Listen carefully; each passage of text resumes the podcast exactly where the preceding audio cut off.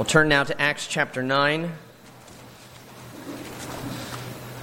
beginning in verse 10.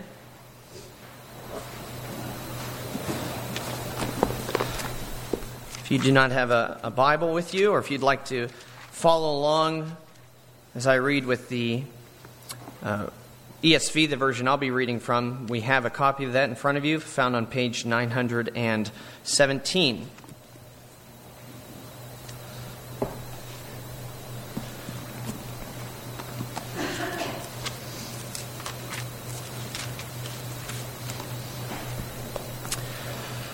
We're picking up after the uh, miraculous conversion experience of Saul on the road to Damascus. He has been blinded by the brilliance of the ascended Lord Jesus Christ and has been brought to Damascus, where he has been three days without sight or uh, food or water. Beginning now in verse 10 Now there was a disciple at Damascus named Ananias the Lord said to him in a vision, Ananias, and he said, Here I am, Lord. The Lord said to him, Rise and go to the street called Straight, and at the house of Judah, uh, Judas, look for a man of Tarsus named Saul, for behold, he is praying. And he has seen in a vision a man named Ananias come in and lay his hands on him so that he might regain his sight. But Ananias answered, Lord, I have heard from many about this man, how much evil he's done to your saints at Jerusalem, and here he has authority from the chief priests to bind all who call on your name. But the Lord said to him, Go, for he is a chosen instrument of mine to carry my name before the Gentiles and kings and the children of Israel. For I will show him how much he must suffer for the sake of my name. So Ananias departed and entered the house, and laying his hands on him, he said, Brother Saul, the Lord Jesus, who appeared to you on the road by which you came, has sent me so that you may regain your sight and be filled with the Holy Spirit. And immediately something like scales fell from his eyes, and he regained his sight. Then he rose and was baptized, and taking food, he was strengthened. And for some days he was with the disciples at Damascus. And immediately he proclaimed Jesus in the synagogue, saying, He is the Son of God. And all who heard him were amazed and said, Is not this the man who made havoc in Jerusalem of those who called upon this name? And has he not come here for this purpose, to bring them bound before the chief priests? But Saul increased all the more in strength and confounded the Jews who lived in Damascus by proving that Jesus was the Christ. When many days had passed, the Jews plotted to kill him. But their plot became known to Saul. They were watching the gates by day and night in order to kill him, but his disciples took him by night and let him down through an opening in the wall, lowering him in a basket. And when he had come to Jerusalem, he attempted to join the disciples, and they were all afraid of him, for they did not believe that he was a disciple. But Barnabas took him and brought him to the apostles and declared to them how on the road he had seen the Lord who spoke to him, and how at Damascus he had preached boldly in the name of Jesus. And so he went in and out among them at Jerusalem, preaching boldly in the name of the Lord. He spoke and disputed against the Hellenists. They were seeking to kill him. When the brothers learned this, they brought him down to Caesarea and sent him off to Tarsus. So, the church throughout all Judea and Galilee and Samaria had peace and was being built up. And walking in the fear of the Lord and in the comfort of the Holy Spirit, it multiplied. During World War II, a Spaniard by the name of Juan Pujol Garcia had the distinction of receiving military decorations from both sides of the war. He was awarded the Iron Cross from the Third Reich and also became a member of the Order of the British Empire. Now, how could that be? Well, the answer is that he was a double agent. Um, after developing a loathing for political extremism of, of all kinds during the Spanish Civil War, Garcia approached uh, the British government uh, the, through the embassy there in Madrid and saying that he wanted to, to do something for the good of all humanity and he wanted to become a spy for them against the uh, Axis powers. But they rejected his offers three times. He availed himself three times. They turned him down. They had no reason to believe him that he really uh, was willing to spy for the sake of the British crown. He had to prove himself. And so it wasn't until he actually was accepted as a German spy and fed them, the Germans, false information that Britain saw how valuable he was. Well, that suspicion of, of the British government uh, towards Garcia is something that we see there of the Jerusalem Christians in verse 26. He, Saul came to Jerusalem, t- attempted to join the disciples, but they were afraid and they didn't believe that he was really who he said he was, that he was a disciple. Should they accept this man, Saul? Though they have many reasons, on the one hand, not to, the reality is that he proved himself in a number of ways beyond the shadow of a doubt, to be a genuine follower of the way. Uh, this, this section that we've read of chapter 9 shows us a complete change in this person, uh, Saul of Tarsus. The per- persecutor of God's people has become a, chosen instrument in God's program of salvation. It's clear that he has been called by God. And so, who are they not to affirm that calling? which is, of course, what they eventually do. And in this passage, Luke highlights for us the total transformation of Saul. Uh, the kind of transformation that would, would make people who are at one point threatened to the point of death from this man now welcome him in and call him a brother. Luke describes that transformation that took place for us in at least, I think, three ways. He highlights three ways in which Paul has or Saul has changed. He's not yet going by this name, Paul. Uh, the first thing is that Luke wants to indicate his penitential nature. We see first Saul the penitent. Saul the penitent.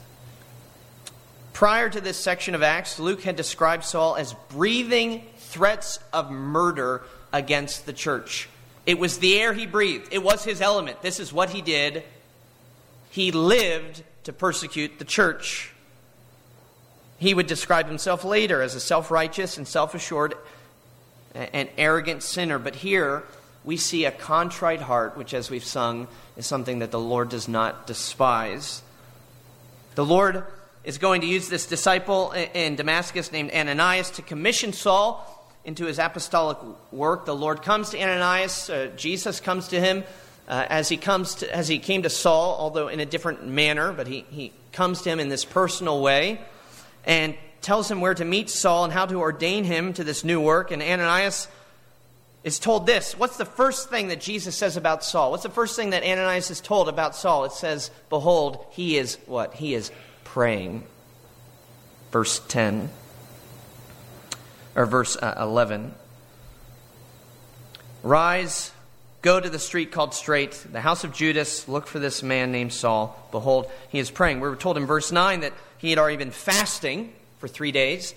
Now, this is not to suggest that before this point, Saul had never fasted or prayed. As a Pharisee, he probably did it at least twice a week and told everybody about it. But I, I think that this is, I, I don't think, I'm, I'm sure, this is actually the first time that Saul really prayed. This is the first time he communed with God the Father. And the reason we know this is the first time is because, well, of basic theology, but it's, it's not a theology we ever graduate from. And that theology is this there is no way to know God the Father unless you first know God the Son. Jesus said, I am the way.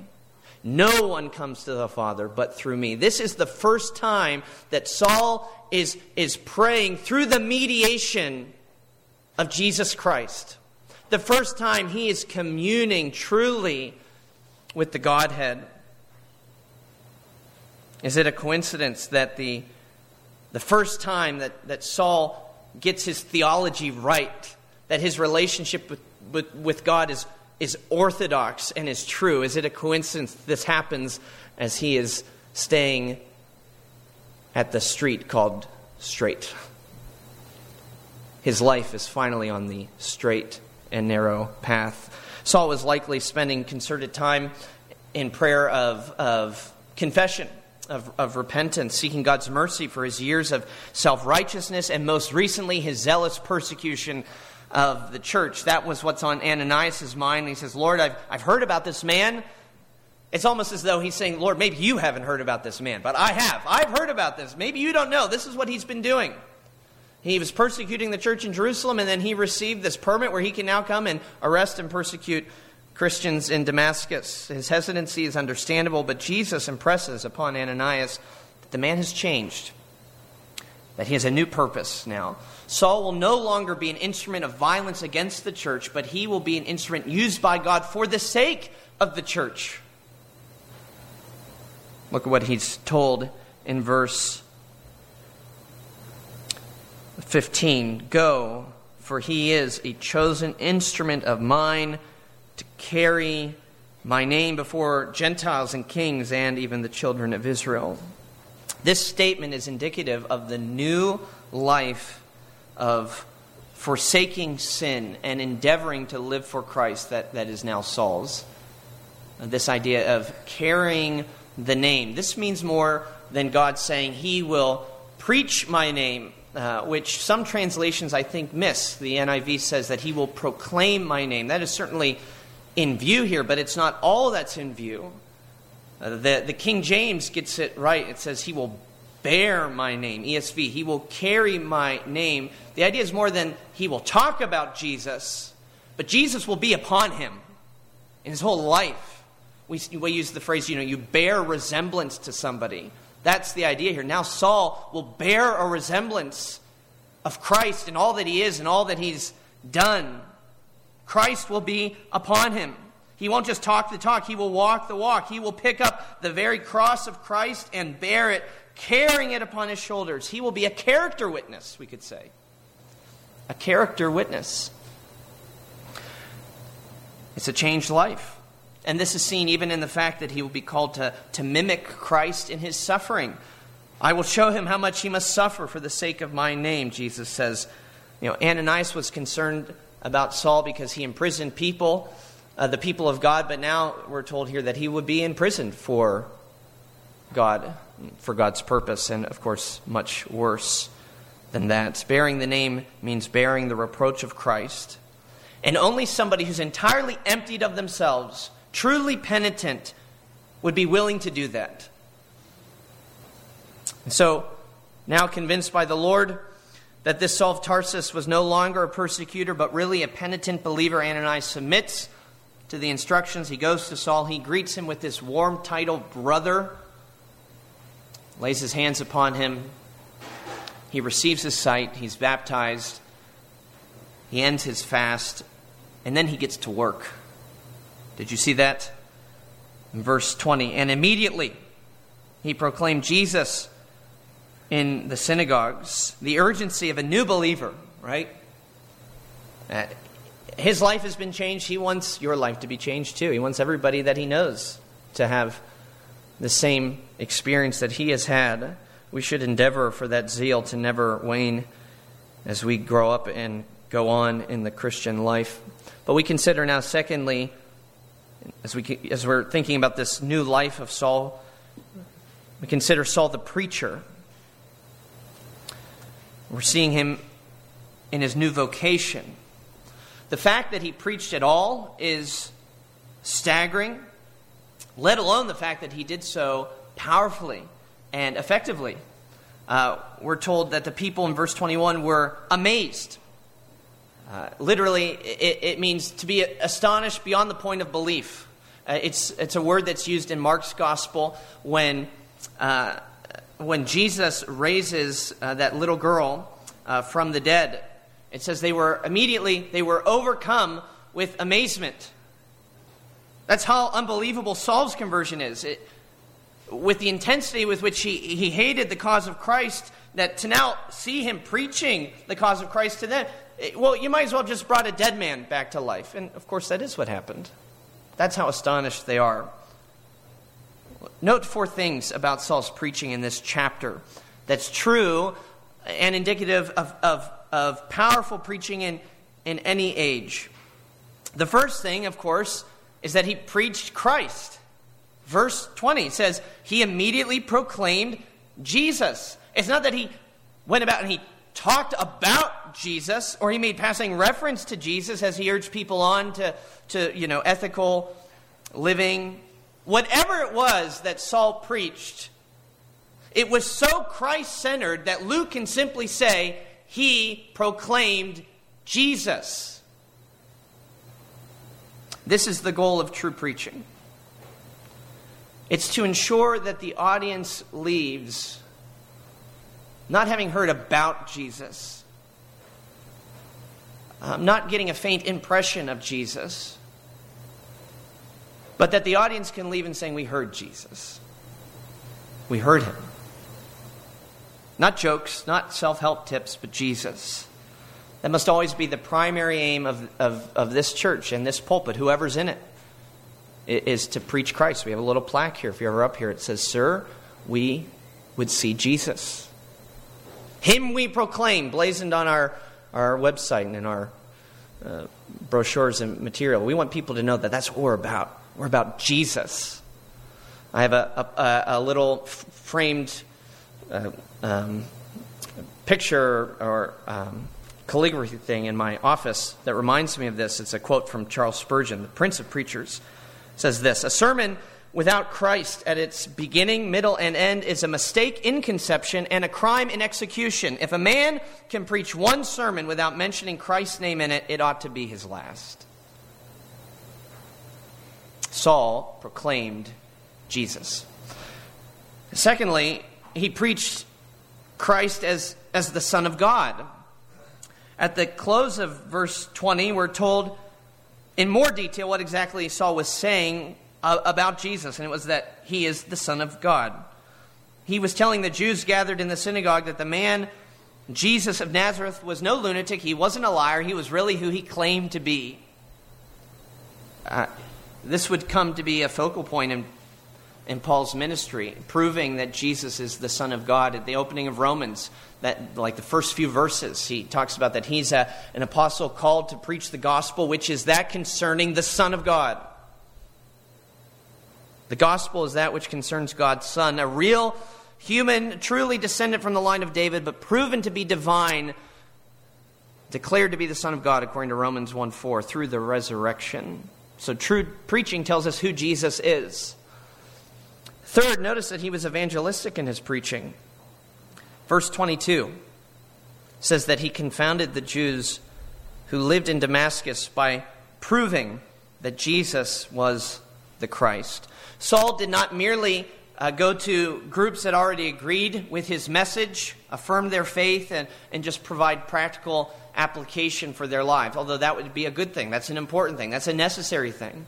But that's not the only thing that's needed. Uh, preaching is not just about um, uh, building up believers, it's also about drawing in the lost. It's, it's concerned with convincing and converting unbelievers. It's apologetic. It gives reasons and proofs. It said he proved that Jesus was the Christ. It compels people in people who believe in Christ to keep on believing, but it shows people who don't believe in Christ what they're missing out on.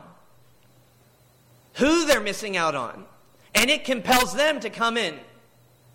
Like, like sheep that need to come into the pen and receive the ministry of the good and great shepherd. Until we believe that Jesus is the Christ, the Messiah, the yes and amen to every single one of God's promises. We are still lost in our sin. We need to believe that about Him. True preaching is evangelistic. And then the fourth and final thing we note about his preaching in this chapter is that he preaches in the power of God. Uh, and, and this is really important because everything we've said up until this point wouldn't mean a thing if he didn't do it in dependence upon God's power. Look at verse 27 and then verse 28. We're told this about Saul twice over. In verse 27, Barnabas testifies that how at Damascus Saul had preached boldly in the name of Jesus. And then once the, the believers accept him, it says he goes and he preaches boldly in the name of the Lord.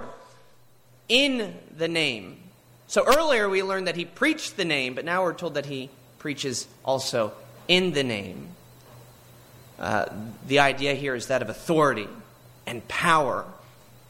He's not preaching in his own name, and it's not about him, it's about God. It's about the one who commissioned him, the one who sent him.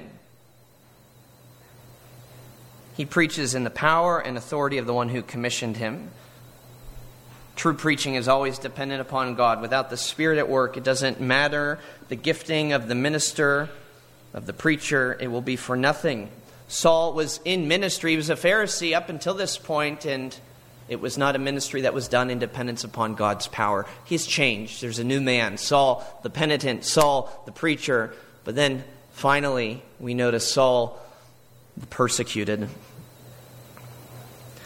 The prediction was that he would have to suffer for the cause of Christ, and it happens almost immediately upon his conversion and his entrance into ministry. First in Damascus, the, the Jews try to kill him, but uh, the plot is revealed to him, and, and he makes his escape down a wall. But then it happens when he gets to Jerusalem as well, and in a similar way, God providentially reveals uh, the, the plan to him. He, we're told later on in Acts that, that he had a vision that, that where this was described to him, and um, and he makes his escape to Tarsus. Actually, the group that tries to kill him in Jerusalem, we're told, is the Hellenists.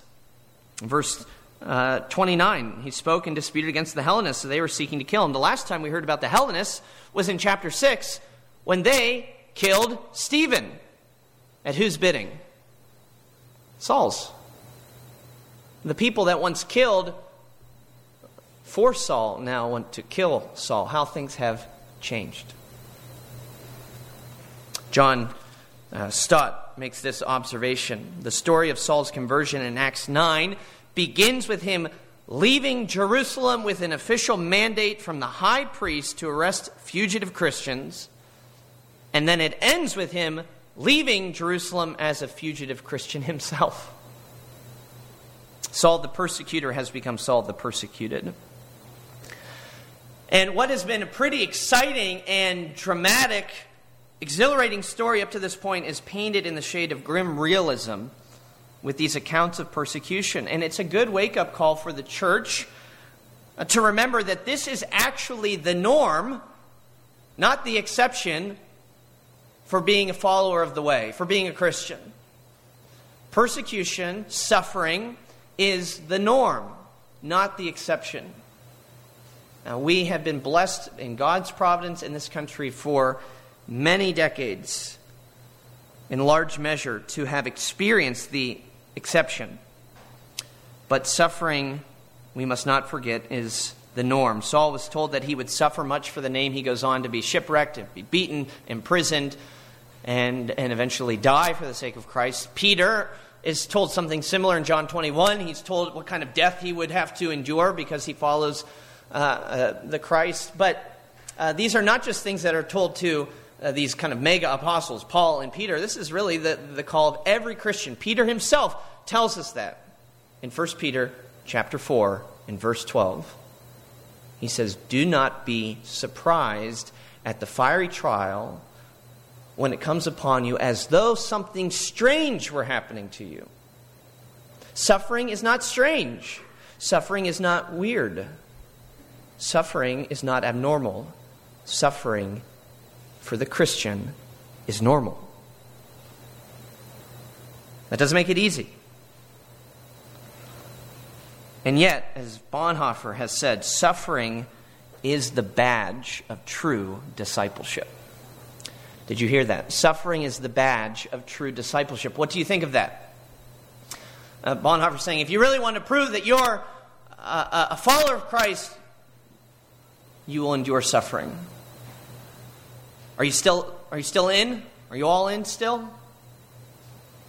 If the Christian life reflects the Apostle Paul more in his suffering than in his miraculous encounter with Christ or his uh, effective and popular preaching tours, if this is really what it looks like to be a Christian, are you still on board? How can we face the reality of suffering for the sake of the name with the determination of Saul. Many of us here have been Christians a lot longer than Saul was at this point, and yes, and yet if placed in the same situation as, as his, we, we question if we would cave or not. And the answer to the stability that we need in suffering comes from the Savior. It comes from how we understand Christ and what it means to be a Christian. Remember that Saul was operating in the power of the name. We need to do the same thing. Peter goes on in that same chapter, actually in the very next verse, to remind us that we, rather than focus on our suffering, need to focus on our Savior. He says, But rather rejoice as you share Christ's sufferings, that you may also rejoice and be glad when his glory is revealed. If you're insulted for the name of Christ, you are blessed, because the Spirit of glory and of God rests upon you. Christ is meant to reframe your suffering in at least two ways. One, through his, your union with him. I'm that's what Peter's really getting at. If you're united to him, that means, yeah, you'll share in his sufferings, but that is proof that you're going to share in his glory. You need to remember that, dear Christian, that your union to Christ reframes your suffering. Suffering here and now for the sake of Christ is the guarantee that you will be glorified with him in the future. But there's another way in which uh, Christ should reframe our suffering, and that is by, by way of imitation, by way of example, by way of motivation, by way of love. What I mean by that is this when we face suffering, we ought to think upon his suffering, what he endured, and why he endured it, and the why is you and me. He did it for us. He endured hardships. Well, this is what Hebrews chapter 12 tells us. Consider him who endured from sinner such hostility against himself, so that you may not grow weary or faint hearted. Consider his suffering so that it reframes your suffering. As we think about what Christ has endured, it should move us to love him all the more and be ready to do anything for him. And so, as you think about the persecution that you've faced, that you're facing, or that you may very well be called to face sometime soon, what attitude do you have? Are you angry about it? Is your first instinct complaint? Are you considering all the ways your life is inconvenienced? When instead you haven't yet considered him who endured such hostility against himself? Does what you're going to going through compare to what he has gone through? The author of Hebrews says, In your struggle against sin, you have not yet resisted to the point of shedding blood. Consider him. Friends, we need to see what he has done for us. We must know and believe and embrace what he has gone through for us. Once I do that, once I see what He's done for me, once I believe that He's done it for me, it puts what I'm called to do for Him into perspective. And the perspective of uh, uh, the perspective that we need is this, in the words of Samuel Rutherford: the weightiest end of the cross of Christ that is laid upon you lieth upon your strong Savior. The weightiest end of the cross that lies upon you actually lies upon your Savior. So we must forever keep in mind what Christ endured for our sake if we would wish to endure for his sake. And we remember that it's not just that he endured trials for us, but he endured them because of us, because of our sin.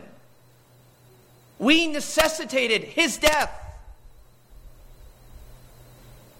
Could we ever complain against the lovely, the beautiful, the kind, and perfect Savior that would go through torture and death because of us? And not recognize that we owe him the debt of our lives. And I think that was Saul's secret. I can't be dogmatic about this, but, but I imagine that as he was threatened by the townspeople in Damascus or by the Jews in Jerusalem, and as he would go on to endure various trials of all sorts, I believe what kept him from despairing during his persecution was an echo of that voice on the Damascus road Saul, Saul, why are you persecuting me? You and I need to hear that voice as well. Because when you do, you realize it doesn't come in tones of anger. That's not how Jesus said that to Saul. He was not angry with him. He was not, he was not disgusted. It wasn't an air of, How dare you? Who do you think you are? The Christian knows that that voice actually comes from heaven, trembling in the, in the tones of, of, of heartache. This, this sense of such love that he has for us and, and, and mourning the fact that we don't get it, that we don't know how much he loves us. Why are you doing this? Why are you profaning my name? Why do you hate me? Maybe today you're plugging your ears to that voice from heaven, unwilling to be broken in true repentance and contrition before the Lord of glory. We don't want to hear it because it means coming to an end of ourselves. It means giving up on our kingdom building. It means abdicating a throne that we never really had a right to in the first place.